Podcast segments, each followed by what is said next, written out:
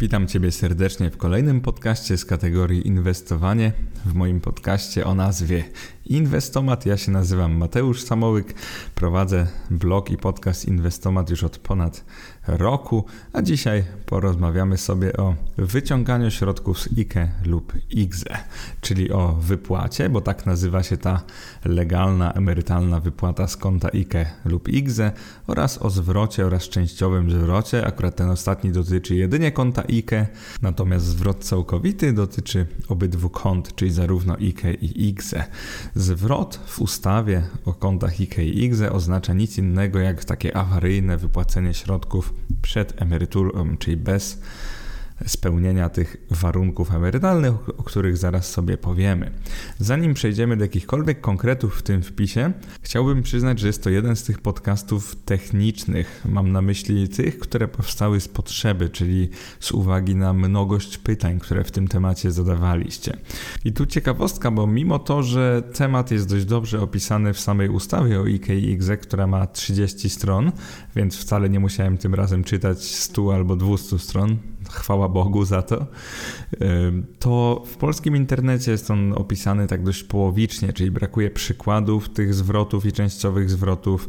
Czasami jest to dość niejasne, czy wypłata może być jednorazowa, czy ratalna i w jaki sposób się ją zleca i w jaki sposób się jej wykonuje. I jeszcze, jeżeli prowadzilibyście na przykład IKE lub IGZE w formie lokaty, to jest to dość proste, ponieważ wtedy przy tej wypłacie emerytalnej to sama instytucja nawet może ją zerwać.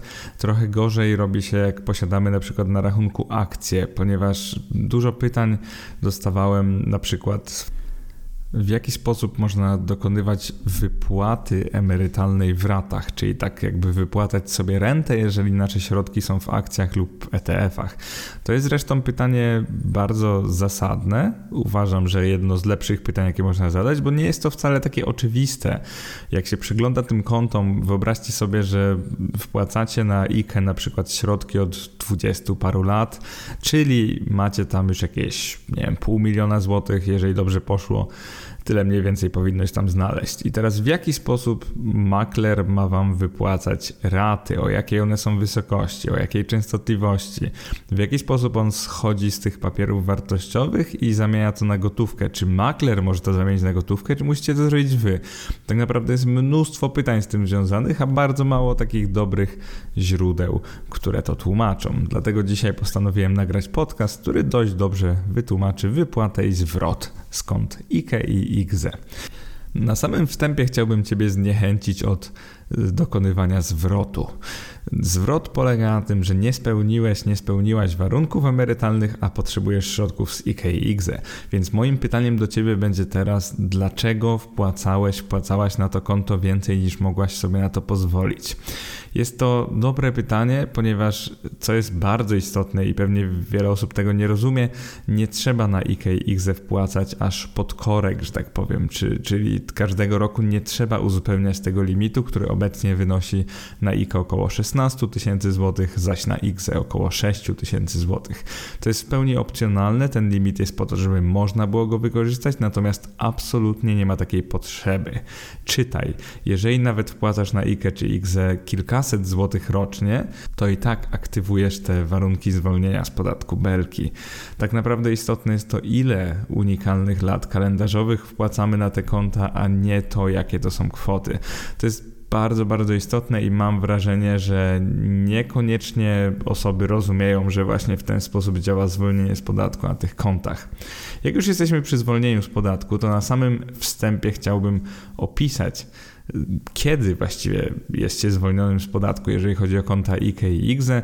Warunki się trochę różnią. Taki bazowy warunek na IKE jest taki, że ukończyło się 60 lat oraz dokonywało się wpłaty przez co najmniej 5 różnych lat. I to nie musi być z rzędu i też nie muszą być wysokie wpłaty. Tak naprawdę osoba roztropna może nawet założyć IKE, wpłacać tam kilkaset złotych rocznie przez pięć pierwszych lat, jak je prowadzi, później o nim zapomnieć na wiele lat i na przykład bliżej emerytury, jak już na przykład odchowa dzieci i będzie mogła zacząć oszczędzać znowu, no to wtedy kontynuować wpłatę i tak naprawdę to konto IKE już będzie zwolnione z e, podatku belki na emeryturze, czyli po 60. Jeżeli chodzi o IKZE jest to trochę inaczej, ponieważ trzeba tu skończyć 65 lat, i też dokonywać wpłaty przez przynajmniej 5 różnych lat. I tak naprawdę podałem Tobie nie wszystkie, ale te bazowe warunki zwolnienia, bo wydaje mi się, że 90% z nas właśnie w ten sposób zostanie zwolniona z emerytury. I w zależności od tego, gdzie prowadzisz IKE lub IGZE, minimalna wpłata roczna jest różna. Niektóre instytucje nie mają jej wcale, inne mają na przykład 100 zł, że trzeba wpłacić i zainwestować. Na koncie maklerskim zacznijmy od tego, że w ogóle nie musisz inwestować. Tak naprawdę wystarczy wpłacić na to konto i, tak, i nikogo nie obchodzi to, czy użyjesz tych pieniędzy do czegoś, czy nie. Oczywiście warto jest pewnie coś kupić, niekoniecznie na 100 zł, bo prowizja maklerska będzie za duża. Natomiast istotne jest to, że w ogóle dokonasz wpłaty na dane konto. To jest najważniejsze. Nic innego się tutaj nie liczy. E, pomówmy o wszystkich e, sposobach wypłaty pieniędzy z IKE na samym początku. Przede wszystkim można wypłacić pieniądze z IKE na emeryturze, można żyć jednorazowo, albo ratalnie. Zaraz pomówimy o szczegółach. Jeżeli chodzi o wypłatę transferową, to też jest to możliwość z jednego IKE do drugiego do IKE lub ewentualnie z PPE do IKE lub z IKE do PPE. Chociaż nigdy nie słyszałem o kimś, kto by zrobił to ostatnie i później wytłumaczę dlaczego. Można dokonać zwrotu oraz częściowego zwrotu. Obydwa zakładają, że nie spełniłeś lub nie spełniłaś warunków emerytalnych, czyli przed tą 60 i wpłacaniem przez 5 unikalnych lat chcesz wyciągnąć swoje środki. Od razu powiem, że częściowy zwrot jakby opłaci się dużo bardziej, bo pozwala również na wyciągnięcie części środków, a nie kasuje naszej historii. Czyli mamy te unikalne lata, a zwracamy sobie część środków, więc jakby jeżeli już znalazłeś się w takiej sytuacji podbrankowej, jeżeli naprawdę musisz wypłacić pieniądze z IKE, to oczywiście o wiele bardziej polecam robić to częściowym zwrotem niż zwrotem pełnym, czyli całkowitym. Niestety na koncie IGZE z kolei ten zwrot częściowy nie jest możliwy, czyli IGZE dotyczy jedynie zwrot e, całkowity całkowity, co samo w sobie sprawia, że jeżeli już musisz wypłacać, to wypłać częściowo, mam na myśli dokonaj zwrotu częściowego i zrób to z IKE, ponieważ jakby opłaca się to technicznie najbardziej, nie kasuje twojej historii i sprawia, że nie cierpisz w przyszłości z tego powodu. I tak jak mówiłem, przechodzimy do sposobów wypłaty pieniędzy z IKE i będziemy po kolei omawiać każdy z nich, tak trochę wam opowiem na czym on polega technicznie, natomiast na samym końcu podcastu dam wam kilka przykładów takich też numerycznych, czyli takich bardzo ciekawych przykładów, jak wygląda taki zwrot zwrot, ile się płaci podatku i tak dalej. Zaczynamy zatem od wypłaty emerytalnej, która jest jednorazowa z IKE, czyli to jest taka sytuacja, kiedy ktoś gromadzi, gromadzi, przechodzi na emeryturę i wtedy chce skończyć gromadzić, po prostu jednorazowo wypłacić sobie środki, omijając podatek belki. To jest taki bazowy przykład wypłaty. Zacznijmy od wymagania. Musi być ukończony 60 rok życia i wpłaty w dowolnej wysokości właśnie na to konto IKE w co najmniej 5 dowolnych latach kalendarzowych. No, to jest dość proste. Jest jeszcze wymaganie alternatywne. Tutaj wystarczy ukończony 60 rok życia i ponad połowa wartości wpłat IKE na co najmniej 5 lat przed dniem złożenia przez oszczędzającego wniosku o dokonanie wypłaty. Ten drugi warunek jest dość uciążliwy, w sensie trudno go zrozumieć, jak to w polskim ustawodawstwie coś jest napisane tak no, mało zrozumiale, więc może na ludzki język on był dodany po to, żeby nie trzeba było osobom, które zaczęły późno oszczędzać na IKE, żeby nie trzeba było spełniać warunku pięciu dowolnych lat. Więc ten warunek działa w ten sposób, że jeżeli na przykład przed ukończeniem emerytury lat 10 y, jednorazowo wpłaciłeś lub wpłaciłaś na przykład 10 tysięcy złotych na IKE, a później na rok przed emeryturą wpłacasz na przykład 5 tysięcy na IKE, to mimo to, że w, tylko w dwóch latach dokonałaś lub dokonałeś wpłaty, to i tak zostaniesz zwolniona lub zwolniony z tych właśnie y, warunków emerytalnych, mam na myśli z podatku belki na emeryturze. Więc sprawia to, że nawet na IKE nie trzeba wpłacać w tych pięciu unikalnych latach, tylko istotne jest to, że przynajmniej połowa wartości wpłat została dokonana przed właściwie 55 rokiem życia. Tak naprawdę na 5 lat przed dniem złożenia wniosku, natomiast zakładamy tu, że złożysz wniosek dokładnie jak będziesz mógł lub mogła, czyli w 60 roku życia. I teraz to jest bardzo istotne. Zarówno IKE, jak i IGZE można prowadzić, czyli kontynuować wpłaty, gdy już osiągnie się wiek emerytalny. E, natomiast dowolne zlecenie wypłaty środków, wypłaty to jest wypłata emerytalna, niezależnie czy jest to jednorazowa wypłata, tak jak teraz mówimy, czy w ratach, powoduje nagle brak możliwości dalszego dokonywania nowych wpłat na konto. Jest to bardzo, bardzo istotne. Czyli schemat jednorazowej wypłaty emerytalnej dla większości z nas będzie wyglądał tak, że w jakimś roku między powiedzmy 25, mam na myśli to jest nasz wiek, a 60 zaczniemy dokonywać wpłat na IKE. Zazwyczaj będzie to, tak podejrzewam, przed 40, no i wpłacamy sobie na IKE w różnych latach, dokonujemy kolejnych wpłat rocznych, nagle osiągamy 60 rok życia. I tutaj uwaga, Pewnie większość z nas będzie kontynuować wpłaty na emeryturze, bo czemu nie? Ponieważ IKE działa dalej, mimo że osiągnęliśmy 60 rok życia. Prawdopodobnie większość z nas nie będzie wtedy potrzebować tych środków, więc jeszcze dalej, przynajmniej przez kilka lat, będzie prowadzić to konto. W pewnym momencie podejmiemy decyzję o wypłacie środków i w tym przypadku będzie to decyzja jednorazowa, czyli to będzie dość proste. Działa to w ten sposób, tak w sekwencji, że najpierw spełniasz wymagania wypłaty z pominięciem podatku belki, tak jak mówiłem, 5 dowolnych lat i 60 rok życia. Następnie ty, nie twój makler, sprzedajesz swoje aktywa w całości. E, ważne jest to, że właśnie nie musisz tego robić w wieku 60 lat. Możesz aktywnie używać na przykład 70 roku życia i wtedy zlecić maklerowi wypłatę. Czyli ty sprzedajesz, natomiast makler wypłaca na emeryturze. I teraz jak, jak to działa? Makler wypłaca ci środki i likwiduje twoje maklerskie IKE, ponieważ od teraz i tak nie miał, nie miałabyś możliwości e, dokonywania nowych wpłat oraz zakładania nowego IKE, więc działa to tak, że raz na zawsze pozbywasz się istniejącego IKE, wypłacasz środki, cieszysz się tym, że nie musisz płacić podatku belki, no ale od teraz już nie masz możliwości założenia kolejnego IKE. Co jest bardzo ważne, to to, że otrzymane środki nie są w żaden sposób opodatkowane, a więc otrzymujesz na konto brutto i żaden PIT-8C jej nie dotyczy. Po prostu nie rozliczasz nic w PIT-38, PIT-8C, traktujesz to konto tak, jakby po prostu było zwolnione z podatku i cieszysz się tą pełną wypłatą, procentem składanym, który przez całe lata działał dla ciebie, a ty nigdy nie musiałeś lub nie musiałaś płacić podatku. Poza możliwością jednorazowej wypłaty emerytalnej, IKE oferuje również wypłatę ratalną. Ona jest dość kiepsko wytłumaczona, także wiele osób zadaje o nią pytania, jak ona wygląda, czyli w jaki sposób w ogóle upewniamy się, że są środki na naszym koncie, żeby móc wypłacić sobie takie raty. I co jest teraz bardzo istotne, to, jak wyglądają raty, wygląda różnie w zależności od instytucji. Mi się akurat udało dostać do maklera Bossa, więc to ich spytałem, w jaki sposób wyglądają raty emerytalne. Zacznijmy od tego, że zlecenie pierwszej raty, czyli wypłaty ratalnej, sprawia, że IKE staje się nieaktywne, a więc nie można już dokonywać na nie żadnych wpłat. Czyli wyobraź sobie, że na IKE masz milion złotych i chcesz mieć ratę czy tam rentę w wysokości 5000 złotych miesięcznie. No to jakby nie liczyć, to oznacza to, że ten milion dalej będzie pracował i teraz pewnie niektóre osoby nawet by chciały dalej wpłacać środki. No to zapamiętaj raz na zawsze, że tak szybko jak zlecisz wypłatę ratalną i ona się wykona, że pierwszy raz z konta IKE wypłacisz pieniądze omijając podatek belki, to tak szybko staje się ono nieaktywne. To oznacza, że już nigdy nie będziesz mogła, mógł wpłacać na nie pieniędzy. To jest bardzo, bardzo istotne. Czyli pierwsza rata powoduje od razu, że IKE jest takie nieaktywne, czyli te środki, które tam były, mogą tam leżeć, mogą być zainwestowane, ale ty już nie możesz wpłacać tam nowych środków. Sposób wypłaty w ratach, a więc ich częstotliwość, liczbę, kwotę itd., tak to nie jest akurat zdefiniowane w żaden sposób w ustawie o IKE i IGZE. Określają raczej regulamin usługi IKE, z której korzystasz. No i przykładowo Bossa oferuje wypłatę miesięczną w następujący sposób. Zacznijmy od tego, że inwestor sam definiuje kwotę miesięcznej renty. Czyli to ty mówisz, czy chcesz 1000, 2000, 5000 czy 10 tysięcy złotych.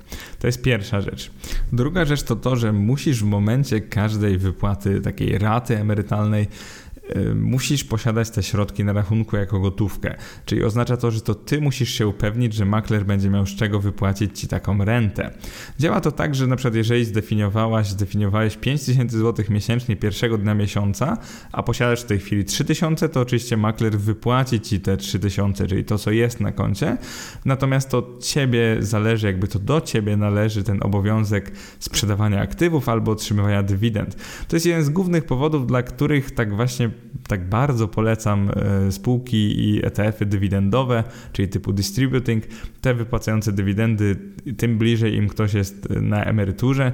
To jest bardzo istotne, ponieważ w tym przypadku, jeżeli posiadasz na przykład milion złotych w aktywach, ale wszystko w tych wypłacających dywidendy, to tak naprawdę nigdy nie będziesz potrzebował, potrzebowała e, wypłacać czegoś aktywnie, ponieważ spółki same będą to wypłacać, a makler po prostu będzie przelewał tobie to, co w danej chwili jest na koncie. Myślę, że to jest bardzo wygodne, wtedy nie trzeba się w ogóle logować do takiego IKE, więc to jest chyba tak, jak ja bym to zrobił już bliżej emerytury. Oznacza to to, że w IKE w formie ratalnej możesz mieć pobrzegi w akcjach, obligacjach, czymkolwiek i właśnie warto mieć te aktywa wypłacające odsetki lub dywidendy, ponieważ makler wtedy będzie sam wypłacał to, co już będzie na koncie na przykład pierwszego dnia danego miesiąca. Jak wygląda scenariusz takiej wypłaty emerytalnej w ratach? Przede wszystkim jest bardzo podobny do jednorazowej wypłaty emerytalnej. Najpierw wpłacasz jakieś pieniądze w dowolnym wieku między właśnie tam 20 a 60 właściwie. Dokonujesz kolejnych wpłat rocznych, czyli znowu przynajmniej 5 dowolnych lat jakiekolwiek wpłaty. Na emeryturze oczywiście, czyli po osiągnięcie 60 możesz dalej wpłacać pieniądze na to IKE. Dopóki nie zlecisz tej wypłaty w ratach, możesz wpłacać pieniądze. No i teraz pamiętaj, że w momencie jak zlecasz wypłatę w ratach, na przykład w wieku 67, 72 lat, to jest dowolny moment, no to stopniowo zwykle są sprzedawane te aktywa, oczywiście przez inwestora, ponieważ makler nie może sprzedawać aktywów w Twoim imieniu. Tu jest taka nieprzyjemna sprawa, no ale co by się stało na przykład, jeżeli ta osoba, posiadacz IKE by umarła, umarł podczas dokonywania wypłat emerytalnych, e, tych ratalnych, tak naprawdę stałoby się to, że weszłoby to w skład tej masy spadkowej. Jeżeli Twoje IKE ma pełnomocnika, to oczywiście pełnomocnik by byłby taką naturalną osobą, żeby przejąć te aktywa. Natomiast w innym przypadku to wchodzi to w skład masy spadkowej. Co to oznacza? Oznacza to to, że przede wszystkim Twoja rodzina powinna wiedzieć, gdzie prowadzisz IKE, bo makler nie upomni się sam do rodziny. Aktywa będą dalej zamrożone w tym, czym były. Nie ma oczywiście żadnego obowiązku podatkowego. Makler nie może niczego sprzedać. Działa to tak, że osoba uposażona, czyli ten spadkobierca, musi w tym przypadku zgłosić się o właśnie transfer i transfer następuje z IKE do IKE. I oczywiście musi założyć sobie IKE, jeżeli jeszcze nie ma i te papiery wartościowe są transferowane na konto IKE właśnie osoby uposażonej. I teraz, czy uważam, że wypłata ratalna ma jakiś większy sens? Myślę, że dla niektórych może mieć, zwłaszcza dla osób, które nie chcą ruszać swojej inwestycji, nie chcą już dalej wpłacać na emeryturze, a chciałyby otrzymywać te miesięczne raty. Jeżeli nie chcecie się właśnie bawić w sprzedawanie aktywów, warto mieć wtedy dużo spółek dywidendowych, dużo na przykład obligacji i się upewnić, że cokolwiek trzymacie na koncie IKE wypłaca te miesięczne na przykład kupony. I w ten sposób macie pewność, że makler będzie miał z czego wypłacić Wam pieniądze. Kolejna sprawa, którą omówię tak trochę zdawkowo, to jest wypłata transferowa z IKE e, do IKE i tam też można wypłacić do PPE. To się nazywa wypłata transferowa, no ale ta nazwa jest trochę myląca, bo nie wypłacasz tutaj środków z IKE, one dalej pozostają na tych kontach specjalnych, czyli zwolnionych z podatku belki. Jaki transfer w ogóle jest możliwy? Przede wszystkim możliwy jest transfer z IKE do IKE. Tutaj pamiętaj, że nie można mieć dwóch różnych IKE, czyli IKE prowadzisz zawsze tylko jedno, jeżeli na przykład chcesz zlikwidować IKE obligacje w PKO BP, a zacząć prowadzić maklerskie IKE, na przykład w domu maklerskim M-Banku, to oczywiście możesz zlecić taką wypłatę transferową. Co jest bardzo istotne, to to, że w momencie zlecania oczywiście musisz posiadać gotówkę na IKE obligacje, ponieważ takich obligacji detalicznych nie możesz kupić i trzymać w M-Banku. To jest taki techniczny szczegół. Oznacza to oczywiście zamknięcie pierwszego rachunku, czyli IKE obligacje i to, że człowiek musi otworzyć nowy rachunek IKE w innej instytucji. Drugą możliwością jest transfer środków z PPE posiadacza do IKE posiadacza. To jest możliwe tylko przy zerwaniu stosunku pracy z pracodawcą, który prowadził PPE, natomiast transfer z PPE nie wlicza się do limitów płat na IKE. To jest bardzo istotne, czyli na, na PPE możesz mieć na przykład 100 tysięcy złotych, bo pracowałeś, pracowałaś, nie wiem, powyżej 10 lat u danego pracodawcy i teraz i tak możesz zlecić transfer do IKE, które posiadasz i prowadzisz od lat i to nie wlicza się w ogóle do wpłat na IKE, to jest po prostu transfer. Można dokonywać transferu z IKE do PPE, ale powiem szczerze, że nie za bardzo rozumiem, dlaczego ktoś miałby to robić, ponieważ IKE można prowadzić samemu, ma się jakąś większą kontrolę nad tymi środkami, jak to się robi w formie maklerskiej, natomiast PPE to zwykle są fundusze inwestycyjne i to te aktywne i nie bardzo można nimi zarządzać. Tak naprawdę można tylko decydować na które fundusze idzie ile procent każdej e, wpłaty tej od pracodawcy, natomiast o niczym więcej nie można decydować, więc nie jest to jakiś wariant optymalny. E, kolejnym takim wariantem, możliwością jest e, przenoszenie środków z IKE, PPL lub PPK zmarłego członka rodziny do IKE posiadacza, czyli do naszego IKE. To jest możliwe w przypadku, gdy członek rodziny zmarł, a posiadacz był osobą uposażoną lub, spadkobiercą. To jest bardzo istotne, że właśnie w ten sposób um, zwykle się robi transfer taki na wypadek śmierci, jednak zaznaczam, że na wypadek śmierci również oczywiście można wypłacić te środki w formie gotówki. E, dlaczego wypłaty transferowe to jest temat, którego no nie pokryję w tym podcaście jakoś szerzej, ponieważ ten podcast ma dotyczyć wypłacania pieniędzy z IKE. Natomiast w tym przypadku wypłata transferowa no to prawie nigdy nie wiąże się z wypłatą pieniędzy, tylko z transferem na istniejące IKE. Więc przejdźmy teraz płynnie do e, tych dwóch sposobów wypłacania pieniędzy, których nie polecam, czyli pełnego i częściowego zwrotu środków z IKE. Dlaczego nie polecam, już mówiłem, no bo w ten sposób można zamknąć sobie konto IKE i na przykład e, wyczyścić historię, co się po prostu nie opłaca. W scenariuszu pełnego zwrotu z IKE oszczędzający musi tu i teraz wypłacić zgromadzone na koncie środki, czyli bez spełniania wszystkich warunków emerytalnych musi po prostu wycofać pieniądze, czyli przed 60 rokiem życia i bez tych wpłat w pięciu różnych latach prawdopodobnie. E, implikuje to oczywiście konieczność zapłacenia zaległego podatku belki, co opiszę w dalszej części podcastu. E, działa to w ten sposób, że wpłacasz na konto IKE przez x lat, dokonujesz kolejnych wpłat rocznych, na przykład podkorek lub nie i nagle musisz całkowicie zwrócić sobie środki i zamknąć IKE, czyli masz jakiś awaryjny bardzo powód, no i wypłacasz te środki. No i teraz jak to działa? Przede wszystkim podatek płaci makler, a nie ty, czyli makler wylicza cały zaległy podatek belki, czyli na przykład suma wpłat to było 100 tysięcy, udało ci się osiągnąć 200 tysięcy na tym rachunku, no to od tych 100 nadmiarowych, czyli zarobionych tysięcy makler oblicza podatek belki, on go płaci i zwraca nam to, co już jest po podatku. Czyli to jest właśnie schemat wypłaty, mam na myśli zwrotu, takiej przedwczesnej wypłaty z IKE. Jest to bardzo proste i teraz podkreślam jedną rzecz, to też jest często opacznie rozumiane.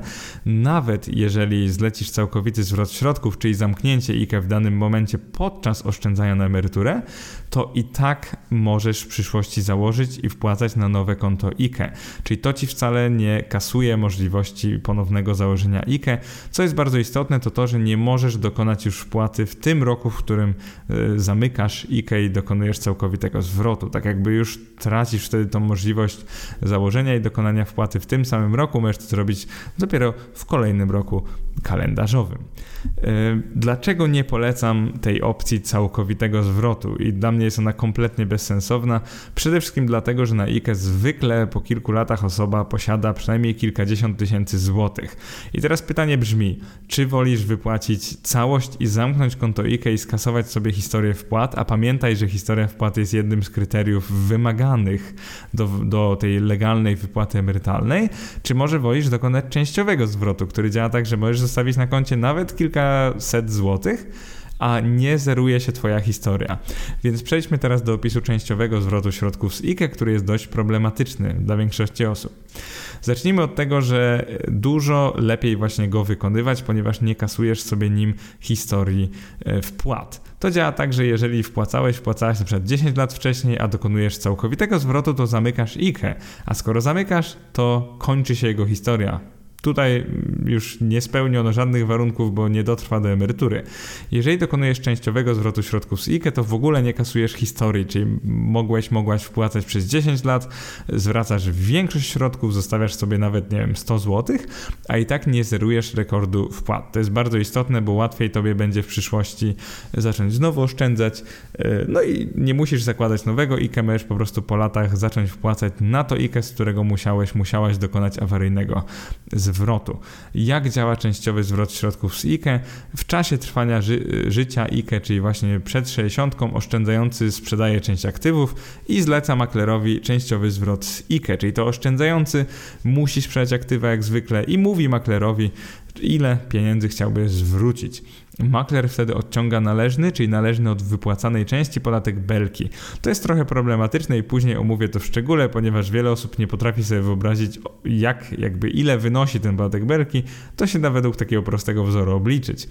Ten krok jest właśnie dość skomplikowany, stąd na przykład mieliśmy taką bardzo rozległą dyskusję z jednym z czytelników, z Łukaszem, którego serdecznie pozdrawiam, pod wpisem ETF 5 na 6, czyli o podatku z ETF-ów mieliśmy taką rozległą dyskusję i pewnie gdyby nie ta dyskusja, to nigdy bym się nie dowiedział i nie zechciał nagrać podcastu na ten temat.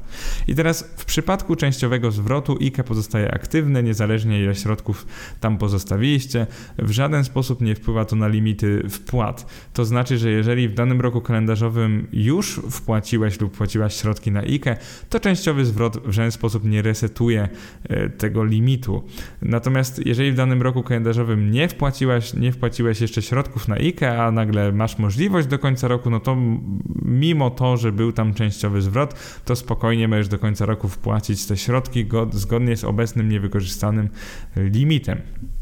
I bardzo istotne jest właśnie to, że w przypadku częściowego zwrotu z IKE w żadnym wypadku nie tracimy uzyskanych już praw emerytalnych, czyli nie resetuje się w żaden sposób liczba wpłat w unikalnych latach kalendarzowych. Co oznacza tak w skrócie, że w 99% przypadków bardziej opłaca Wam się dokonywać właśnie częściowego zwrotu środków z IKE z zostawieniem na nim nawet 100 zł, niż całościowego zwrotu i likwidacją Twojego IKE. E, przechodzimy teraz bardzo płynnie do sposobów wypłaty pieniędzy z IGZE, tu jest ich trochę mniej. Jeżeli chodzi o wypłatę emerytalną, to też możemy zrobić ją jednorazowo i w ratach. I tutaj będzie się to nieco różnić od IKE. Przede wszystkim wymaganie, jeżeli chodzi o IGZE, już jest tylko jedno, że musisz ukończyć 65 rok życia, czyli podkreślam, że IGZE się prowadzi 5 lat dłużej niż IKE. E, natomiast jedynym warunkiem jest to, że musieliście wpłacać na nie przez przynajmniej 5 dowolnych lat kalendarzowych. I tutaj nie ma żadnego sposobu ominięcia tego, po prostu trzeba wpłacać przez 5 lat i ukończyć 60 piątkę. E, podobnie jak w przypadku IKE, IGZE można dalej prowadzić, czyli kontynuować wpłaty, gdy już osiągnie się wiek emerytalny, ale dowolne zlecenie wypłaty i tutaj niezależnie czy jest to wypłata jednorazowa czy w ratach, powoduje brak możliwości dalszego dokonywania wpłat na konto. Schemat jednorazowej wypłaty emerytalnej z IGZE jest bardzo podobny do wypłaty z IKE, różni się tylko tym, że musimy osiągnąć 65 lat. Czyli wpłacamy w dowolnym roku e, pieniądze na IGZE, później w dowolnych kolejnych kolejnych, tak jak podkreślam, nie muszą być kolejne, po prostu w dowolnych jeszcze 4 latach wpłacamy na IGZE, kończymy 65 i wtedy decydujemy, czy chcemy kontynuować wpłaty, czy jednorazowo wypłacić pieniądze. I teraz różnica między IKE a IGZE, taka podstawowa jest taka, że w momencie jak wypłacamy pieniądze z IGZE, to zawsze obciążane są one podatkiem ryczałtowym 10%. To jest bardzo istotne, bo zauważcie, że IGZE umożliwiało nam każdego roku oszczędzanie na podatku tym dochodowym, czyli czy to było 17, czy 32, czy 19%, to tyle wynoszą stawki w tej chwili, no to na koniec jesteśmy obciążeni podatkiem ryczałtowym 10% od przychodu, czyli od całości zgromadzonego zgromadzonych środków. To jest między innymi powód, e, dla którego często śmieję się, że nie warto jest zarabiać dużo i szybko na IGZE, lepiej jest zarabiać, czyli spekulować na IKE niż na IGZE, ponieważ na IGZE po prostu płacimy na końcu tą karę od całości środków i teraz niezależnie w którym roku wypłacisz te środki z IGZE, no to zawsze będzie to ryczałt 10%, natomiast dalej można omijać belkę e, w przypadku IGZE. Dlaczego mało co, mało kto zrobi coś takiego? Zauważcie, że w wieku 65 lat, przynajmniej obecnie, e, mężczyzna nabywa prawa emerytalne. Kobieta miała już je od 5 lat. E, dlaczego powiedziałem mężczyzna? Bo chodzi o to, że większość z nas pewnie w tamtym momencie faktycznie przejdzie na emeryturę. Oznacza to, że nie będzie można już wpłacać na IGZE i oszczędzać na podatku dochodowym. I to jest bardzo istotne w kontekście tego, że no, IGZE trochę traci sens w tym momencie i pewnie większość z nas będzie chciało wypłacić pieniądze właśnie w momencie osiągnięcia 65. Teraz podobnie jak w przypadku IKE, w przypadku IGZE też możemy wypłacić emerytalnie w ratach i tu jest bardzo ciekawa i taka subtelna różnica między IKE a IGZE. Ponieważ znowu mamy wymóg, że musimy skończyć 65. Mamy wymóg, że musimy wpłacać przez 5 dowolnych lat środki na IGZE, ale z jakiegoś powodu ustawodawca zawarł w ustawie, dokładnie w artykule 34a ustawy IKE i IGZE, ustawodawca zamieścił następujący ustęp. Cytuję. Wypłata w ratach środków zgromadzonych przez oszczędzającego następuje przez co najmniej 10 lat. Jeżeli wpłaty na IGZE były dokonywane przez mniej niż 10 lat, wypłata w ratach może być rozłożona na okres równy okresowi, w jakim dokonywane były wpłaty. To jest mega, mega ciekawe. Jak to interpretować? Mniej więcej tak, że z jednej strony możesz z IGZE wypłacić pieniądze natychmiast, czyli osiągasz 65 lat, dokonujesz jednorazowej wypłaty, IGZE jest zamykane, otrzymujesz swoje środki. Bardzo proste. Oczywiście płacąc ten ryczałt 10%. Wypłata emerytalna w ratach y, z IGZE natomiast ma takie wymuszenie, że jeżeli wpłacałeś, wpłacałeś na to konto przynajmniej 10 lat, no to raty też muszą być rozłożone na 10 lat. I co jest bardzo istotne, tego wymogu nie było na IKE. Na IKE to od ciebie zależy, przez ile lat wypłacasz środki i jaka wysoka jest rata. Natomiast tutaj to musi być rozłożone na 10 lat, co jest bardzo ciekawe, bo trochę nie rozumiem tego wymogu. Natomiast jedyna taka furtka jest taka, że jeżeli na IGZE wpłacałaś, wpłacałeś przez na przykład 5 lat, no to też możesz rozłożyć wtedy sobie na okres 5 lat te raty. To jest bardzo ciekawe i szczerze mówiąc nie rozumiem zupełnie, dlaczego ustawodawca zdecydował się o taki ustęp, zwłaszcza, że IKE nie wymusza żadnej wysokości lub e, częstotliwości lub minimalnego tego okresu, w którym wypłacane będą raty. Jest to bardzo ważne, no na, naprawdę należy o tym pamiętać i trochę z tego powodu wydaje mi się, że osoby będą preferowały jednorazową wypłatę z IGZE, natomiast ratalną wypłatę z IKE. I teraz jak wygląda scenariusz wypłaty ratalnej, czyli tej emerytalnej wypłaty w ratach? Y, bardzo podobnie do IKE, czyli wpłacasz przez dowolne 5 lat podczas trwania życia IGZE, następnie później kończysz 65 lat, możesz wpłacać dalej. Pytanie, kto będzie chciał wpłacać dalej, skoro raty trzeba zlecić na przynajmniej 10 lat. Y, w tym przypadku myślę, że większość z nas zdecyduje się na raty no jak najszybciej. Osiągamy 65 lat życia, zlecamy raty maklerowi, to my musimy się upewnić, że na przykład co miesiąc środki będą na koncie, bo inaczej makler nie będzie miał co wypłacić. No i od każdej wypłaty, czyli od tej sumy wypłaty, płacimy ryczałt 10%. Kto płaci ten ryczałt? Tu jest też dość ciekawie. Mimo, że jest to inny podatek niż podatek belki, to też płaci go makler przy wypłacie, czyli to on odciąga od każdej wypłaty w ratach to 10%. Czyli wygląda to mniej więcej tak, że zastanawiając się, jakie raty chcemy otrzymywać, musimy tak trochę doliczyć tą górkę 10%, bo inaczej otrzymamy kwotę niższą niż byśmy byli zainteresowani. I mniej więcej to by było na tyle, jeżeli chodzi o wypłaty z IGZE. Jeżeli chodzi o konto IKZE, no to oczywiście można też dokonywać wypłaty transferowej. Mm, tutaj jest dość prosto, ponieważ transfer jest możliwy z Twojego starego IGZE na Twoje nowe IGZE. Oczywiście oznacza to zamknięcie tego pierwszego konta, no i to, że w danym roku, jeżeli już wpłaciłeś na IGZE, wpłaciłaś na IGZE, to już nie możesz wpłacać. Nie można transferować z IKE do IGZE i vice versa. Jeszcze jest możliwość e, podobna jak była w przypadku IKE, czyli jeżeli masz e, członka rodziny, który ciebie uposażył i ten członek rodziny mm, no niestety umarł, to w tym momencie można przenieść te aktywa, które były na rachunku IGZE członka rodziny na twoje IGZE. Więc to są wszystkie możliwości i pewnie wypłatę transferową pokryje jeszcze w osobnym wpisie i podcaście. Teraz pogadajmy o zwrocie z IGZE. Pierwsza różnica jest taka, że zwrot, czyli ta awaryjna wypłata przed osiągnięciem warunków emerytalnych z IGZE nie jest możliwy częściowo, jest on możliwy tylko całościowo, czyli jeżeli z IGZE wypłacamy środki, zwracamy je przed emeryturą, to robimy to zawsze całościowo. No i jest to pierwszy ogromny minus takiej wypłaty, tego zwrotu środków.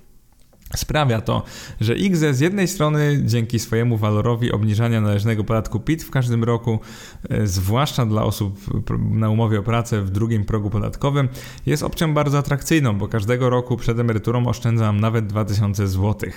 E, z drugiej strony nie należy na to konto wpłacać środków, których nie możemy mm, zostawić aż do emerytury. Mam na myśli, że jeżeli zdarzy się potrzeba awaryjnej wypłaty, naprawdę warto do dokonywać ją jako częściowego zwrotu z IKE, a nie jako całościowego zwrotu z IGZE. Co oznacza taki zwrot z IGZE? Przede wszystkim to, że zawsze jest całościowy, zlecamy go w danym momencie, musimy spłacić wszystkie aktywa i wtedy spłacić, mam na myśli sprzedać, wtedy makler dokonuje takiej wypłaty. I tu jest pierwsza różnica między IKE a IGZE, taka duża różnica, to jest to, że makler nie odciąga żadnego podatku belki, bo IGZE w ogóle nie dotyczy ten podatek, to jest ciekawe. Makler wypłaca całą kwotę. A co to znaczy dla nas? To oznacza to, że musimy rozliczyć się w rocznym, w rocznym rozliczeniu PIT 36, 36L albo PIT 37. W zależności od tego, czy prowadzimy jednoosobową działalność gospodarczą, czy jesteśmy na umowie o pracę, musimy doliczyć całość tej wypłaty z IGZE jako przychód. Musimy doliczyć to do przychodu z innych źródeł. Jest to o tyle ciekawe, że powoduje to czasami zapłatę bardzo wysokiego podatku. To jest najgorsze, jeżeli jesteśmy w drugim progu podatkowym i teraz wypłacamy, czyli robimy awaryjny zwrot środków z IGZE. No niby fajnie, bo na konto otrzymujemy całe środki, może to być nawet kilkadziesiąt tysięcy złotych, no ale wyobraź sobie, że teraz doliczasz to do przychodu i musisz od tego zapłacić 32% podatku dochodowego. E, tak jak mówiłem, IGZE w ogóle nie dotyczy podatek belki. I podobnie jak w przypadku IKE, jeżeli zlecisz całkowity zwrot środków, zamkniesz IGZE, to później możesz otworzyć nowe IGZE. To jest bardzo ważne, bo wiele osób tego trochę nie rozumie albo rozumie opacznie. Mm, takie, takie zlecenie zwrotu, czyli zamknięcie IGZE, y, sprawia, że mimo to można później prowadzić takie konto. To jest bardzo, bardzo ważne i wydaje mi się, że rozumiane opacznie przez wiele, wiele osób, więc chciałem to podkreślić. Więc mimo to, że zlecasz ten awaryjny, całkowity zwrot środków, to możesz dalej prowadzić konto IGZE. Czyli podsumowując, bardzo nie polecam dokonywania całkowitego zwrotu z żadnego konta. Jeżeli już musisz sięgnąć awaryjnie do środków z IKE i IGZE, no to zawsze dokonuj tego na IKE i dokonuj tego częściowym zwrotem, bo jest to po prostu podatkowo, jeżeli chodzi o te warunki, jest to znacznie bardziej opłacalne. Nie kasuje ci to historii i myślę, że to jest jedyna taka rozsądna opcja, jeżeli już naprawdę musisz do tego sięgać. Teraz pomówimy sobie o przykładach zwrotu środków z IKE i IGZE.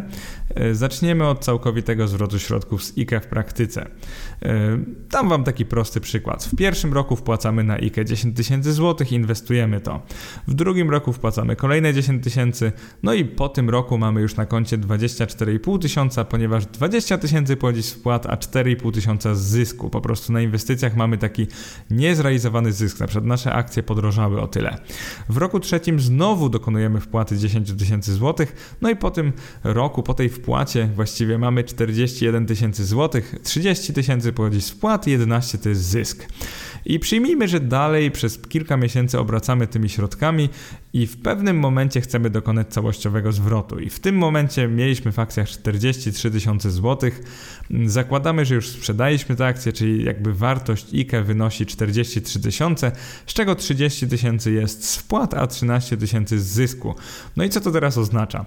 Zlecamy całkowity zwrot z IKE, całościowy zwrot z IKE i wtedy makler musi uiścić podatek belki. Teraz od jakiej kwoty uiszcza podatek belki? To jest bardzo proste, od kwoty zysku, czyli 13 tysięcy złotych. Wygląda to tak, że 19% jest pobierane przez maklera, to 19% z 13 tysięcy złotych zysku to jest nic innego jak 2470 zł. Jest to odciągane, więc na nasz rachunek bankowy trafia 40 530 złotych Czyli tak jak mówiłem, 43 tysiące kapitału pomniejszone o ten podatek belki 2470 zł, który odciąga makler.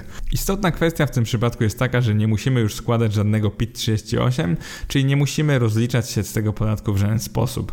Robi to makler, nie będzie tego w żadnym PIT-8C, my nie musimy składać PIT-38. Czyli to raz na zawsze powinno odpowiedzieć na to pytanie, czy musimy jakoś zwrot z IKE rozliczać? Nie musimy. Robi to makler, on odciąga należny podatek. My nie przejmujemy się niczym i tak naprawdę możemy od tego momentu już założyć nowe IKE, natomiast wpłaty na to nowe IKE można zakładać dopiero od przyszłego roku.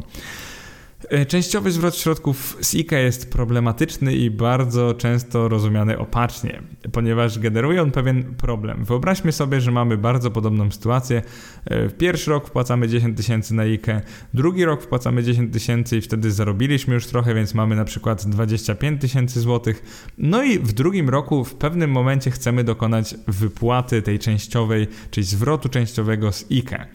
Wyobraźmy sobie, że chcemy wypłacić 10 tysięcy złotych, ale pozostałe 15 tysięcy złotych wartości jest w akcjach. I teraz podstawowe pytanie brzmi, ile podatku pobierze od nas makler. I to jest wcale niełatwa kwestia. Zauważyłem, że na internetowych forach i internetowych grupach, na przykład na Facebooku, toczy się wiele dyskusji na temat tego, ile przy częściowym zwrocie środków z IKE pobierze podatku belki nasz makler. I to jest bardzo zasadne pytanie. I zauważyłem, że wiele osób myśli na przykład, że to będzie cały podatek belki należny w danym momencie, no ale pomyślcie, z drugiej strony nie wolno odciągać podatku belki od niezrealizowanych zysków. No, słyszałem, że Janet Yellen w tej chwili się zastanawia nad tym w Stanach Zjednoczonych, no ale w Polsce w tej chwili jest, byłoby to nielegalne. No to skoro nie można odciągać podatku od niezrealizowanego zysku, to wydaje się prostym, że ten podatek belki będzie należny tylko od kwoty wypłaty w wysokości 10 tysięcy złotych. No i teraz co jest bardzo istotne, to to, że musimy dowiedzieć się, ile podatku belki dotyczy tych 10 tysięcy złotych. No i jak to zrobić? Już tłumaczę. Jest to dość proste. Musimy znaleźć bazę do podatku. W naszym przypadku bazą do obliczenia podatku będzie 10 tysięcy złotych i teraz dodamy do tego te środki, które inwestor przeznaczył na akcje, które są obecnie warte 15 tysięcy złotych, czyli te akcje, które pozostają na IKE. Dajmy na to, że akcje, które pozostają na IKE były kupione za 12 tysięcy złotych, żeby trochę uprościć przykład. Oznacza to od razu, że te 10 tysięcy złotych gotówki musi pochodzić z 8 tysięcy spłat oraz 2 tysięcy zysku. Y, jak to działa? Bardzo prosta kalkulacja. Dodajemy sobie 10 tysięcy złotych, te, które mamy w gotówce i chcemy wypłacić. Do tego dodajemy kwotę, za którą kupiliśmy akcję, czyli 12 tysięcy złotych i odejmujemy od tego całkowitą kwotę wpłat. Czyli przez te dwa lata wpłaciliśmy 20 tysięcy. Czyli to jest 10 tysięcy dodać 12 tysięcy minus 20 tysięcy, a więc wychodzi nam 2000 złotych. I właśnie to 2000 złotych musi być opodatkowane podatkiem belki.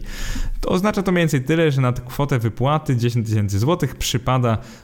8 tysięcy oryginalnie wpłaconych na IKE środków, a 2 tysiące y, trzeba opodatkować, czyli wynosi zysk do opodatkowania. Robimy to w ten sposób, że y, z 2 tysięcy złotych makler oblicza 19% y, podatku belki, odciąga to 380 zł, a nasze konto, nasz rachunek trafia 9620 zł, no czyli 10 tysięcy kapitału pomniejszone o 380 zł podatku belki. Mam nadzieję, że jest to zrozumiałe. Rachunek IKE pozostaje tutaj otwarty, a posiadane na nim akcje są w dalej warte 15 tysięcy złotych tego dnia i są nienaruszone, czyli dalej możemy wpłacać e, na IKE, wypłacać częściowo i tak dalej, i tak dalej.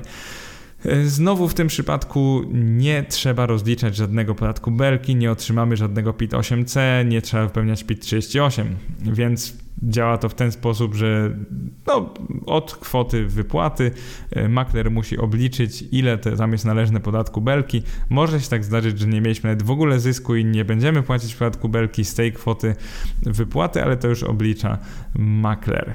E, jeżeli chodzi o konto IGZE, teraz tak płynnie przejdziemy. Przykład zwrotu środków z IGZE. Tylko może być jednorazowa, czyli całościowa wypłata, całościowy zwrot. Działa to w ten sposób, że na przykład wpłacamy przez w pierwszym roku 5000 zł, w drugim też 5000, dajmy na to inwestycja e, wzrosła łącznie do 14 w tym momencie, czyli 10 tysięcy wpłat, 4000 zysku, dajmy na to, że w trzecim roku jeszcze wpłacamy, czyli kolejny 5000, w tym momencie wpłaciliśmy na XE łącznie 15 tysięcy, a jest ono warte już 25, czyli inwestowanie idzie nam naprawdę świetnie. I w tym momencie, mając 25 tysięcy, zlecamy całkowity zwrot środków z XE. No i jak to wygląda? W roku trzecim, składając dyspozycję zwrotu, mamy na koncie 25 tysięcy złotych. I tutaj już odliczyłem wszelkie prowizje i tak dalej, i tak dalej, czyli na czysto już mamy 25 tysięcy, z czego 15 tysięcy pochodzi z płat, a 10 tysięcy było zrealizowanym zyskiem z inwestycji. I teraz co jest istotne? Makler nie pobiera przy wypłacie żadnego podatku. Konta IGZE w ogóle nie dotyczy podatek belki, czyli cała kwota 25 tysięcy złotych trafia na nasz rachunek, ale żebyśmy się nie cieszyli, pamiętajcie teraz o tym, że musimy rozliczyć to w naszym picie, w naszym tym rocznym picie 36 lub 37. I w praktyce oznacza to, że w związku z awaryjnym zwrotem środków z IGZE inwestor zapłaci. Dam wam przykłady. Jeżeli jesteś na umowie o pracę w pierwszym progu podatkowym, zapłacisz 17% z 25 tysięcy, czyli 4250 zł. Jeżeli trafiasz do drugiego progu podatkowego, zapłacisz 32% z tych 25 tysięcy, czyli 8 tysięcy złotych podatku. Ała, to boli nawet w teorii. Jeżeli jesteś na podatku liniowym na działalności, czyli w PIT-36L się rozliczasz, zapłacisz teraz 19% z tych 25 tysięcy złotych, czyli 4750 złotych. Zapłacisz jakby tego karnego podatku. Czyli podkreślam, że on, jego się płaci od przychodu, a nie od dochodu, czyli nikogo nie, nie obchodzi twój zysk, po prostu całość wypłaty z IGZE opodatkowujesz tym podatkiem. Co jest bardzo istotne, to, że w tym momencie IGZE pozostaje zamknięte, możesz otworzyć kolejne i wpłacić na nie w kolejnym roku kalendarzowym. To rozliczenie nie ma żadnego związku z PIT-38, także nie będzie tu żadnego PIT-8C ani PIT-38, także o to się nie martw, ale pamiętaj o tym, że dokonując zwrotu właśnie z takiego konta, musisz to później rozliczyć w Twoim tym picie z pracy, że tak powiem. No i konto IGZE jest zamknięte, resetują się Twoje warunki zwolnienia emerytalnego, Stąd uważam, że mm, taki zwrot z IGZE jest kompletnie nieopłacalny. I teraz ciekawy case, jeżeli chodzi o IGZE, jest taki, co jeżeli wpłacając na IGZE, czyli wtedy, kiedy mieliśmy te roczne zwolnienia z podatku, e, co jeżeli byliśmy w drugim progu podatkowym, czyli odliczaliśmy sobie 32% od tej kwoty wpłaty na IGZE, czyli jakby dużo korzystaliśmy z tego konta, a po latach na przykład e, zarabiamy mniej i nie wchodzimy w drugi próg podatkowy, czyli mieścimy się w progu progresywnym 17%, albo otworzyliśmy firmę i teraz rozliczamy się podatkiem liniowym 19%, albo jeszcze lepiej, nie osiągamy w ogóle przychodu, więc teoretycznie część przychodu wypłaty tego zwrotu z XZ zmieści się nawet na kwocie wolnej od podatku. To jest bardzo ciekawy przypadek i tak naprawdę dużo szukałem w internecie, w różnych źródłach, również w ustawie e, o podatku dochodowym i nie udało mi się znaleźć odpowiedzi, natomiast podejrzewam, że no skoro dolicza się to do PITA, a w tym PITie nic byśmy nie wykazali, to oczywiście będzie to nasze jedyne źródło przychodu, więc istnieje teoretycznie możliwość możliwość, że inwestor oszczędzał 32% przez lata każdego roku, a później na końcu musi zapłacić podatek na przykład w wysokości 17% albo nawet od części tego podatku jest zwolniony. Więc no, bardzo ciekawy przypadek do sprawdzenia, do potwierdzenia, ale wydaje mi się, że tak to działa. O czym należy pamiętać przed zwrotem środków kont IKE i IGZE? Kontroluj wysokość wpłat, czyli nigdy nie wpłacaj na te konta więcej niż możesz sobie na to pozwolić. Pamiętaj, że zwrot e, z IKE zawsze warto wykonywać częściowo, także nigdy nie dokonuj całościowego zwrotu z IKE, bo jest to bez sensu. No i pamiętaj, że zlecając zwrot środków z IGZE musisz e, opodatkować otrzymane środki, tą całość środków, tak jak przed chwilą mówiłem. Jeżeli jeszcze nie prowadzisz IKE i IGZE, a podobają Ci moje podcasty, to serdecznie zachęcam do założenia takich kont w mBanku. U mnie jest link na blogu, taki przycisk do założenia e-konta i e-maklera w mBanku. Będę bardzo wdzięczny, bo otrzymam otrzymam wtedy około 50 zł takiej nagrody z mBanku. E, podsumowując, był to wpis bardzo techniczny oraz podcast. E, jeżeli chcesz zobaczyć to na papierze, to serdecznie zachęcam do przeczytania e, wpisu. Są tam tabelki, dużo przykładów, także tam masz całościowe dane, chociaż myślę, że podcast oddał to dość dobrze.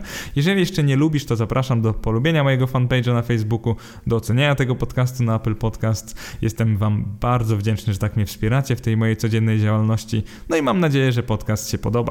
Cześć.